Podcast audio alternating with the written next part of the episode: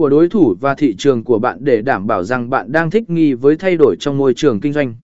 Thực hiện thử nghiệm A, B, thử nghiệm A, B là một phương pháp để kiểm tra hiệu suất của hai biến thể khác nhau của quảng cáo hoặc trang đích.